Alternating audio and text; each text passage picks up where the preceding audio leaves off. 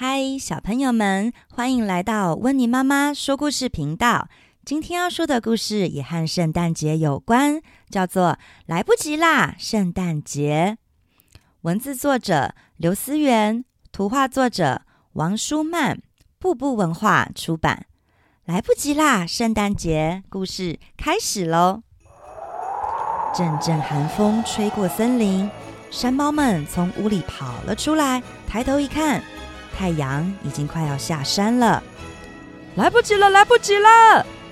山猫老大急着跳脚，眼看平安夜就要到了，他们还没有开始准备呢。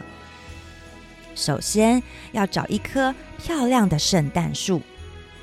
森林里所有的小松树都猛摇头，呼呼的唱着：“不要，不要，不要找我！”山猫的爪子很利。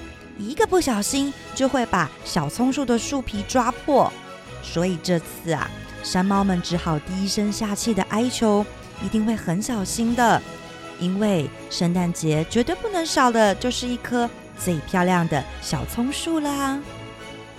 最漂亮的一棵小葱树听到山猫们的话，立刻答应当圣诞树了。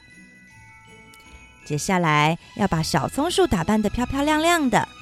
不过这个不难，山猫巡逻队分头寻找，捞起了许多掉在池塘里的小星星，一颗颗烘干后挂在小松树上。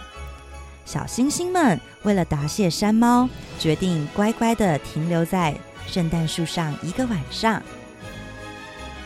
另一头的厨房正升起了炉火。山猫大厨想烤一个全世界最大的蛋糕，是栗子口味、苹果口味还是巧克力口味呢？山猫大厨带着其他的小猫助手四处寻找好的食材，每一个角落都不放过。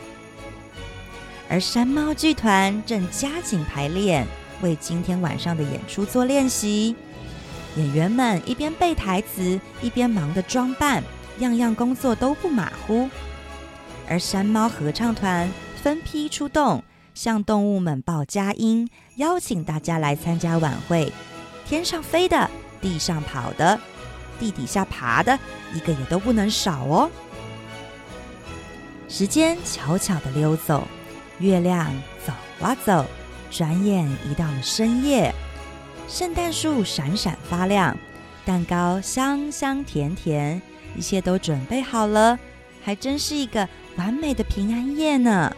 山猫老大非常的满意。只见舞台的布幕缓缓的拉开，演员们站在舞台上。不过，舞台中央原本应该要有一个小马槽道具，忽然不见了，没有了小马槽。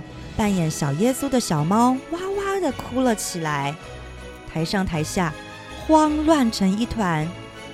山猫老大非常生气，忙了大半天，却搞砸了最重要的小事情。忽然，小猫咪指着舞台边缘大叫：“咦，这边好像有一排脚印哎！”山猫老大跟着脚印走到了舞台的下方。小马槽就在树丛里耶，几只出生没多久的小老鼠窝在了里头，睡得好香甜哦。老鼠和山猫一向是对头哎，这回还来破坏他的精心策划的圣诞晚会，山猫老大会怎么做呢？嘘，安静！山猫老大下令。让他们安心的歇歇脚，不管是山猫或是老鼠，今天晚上每一个孩子都是宝贝。今年的平安夜里真平安呢！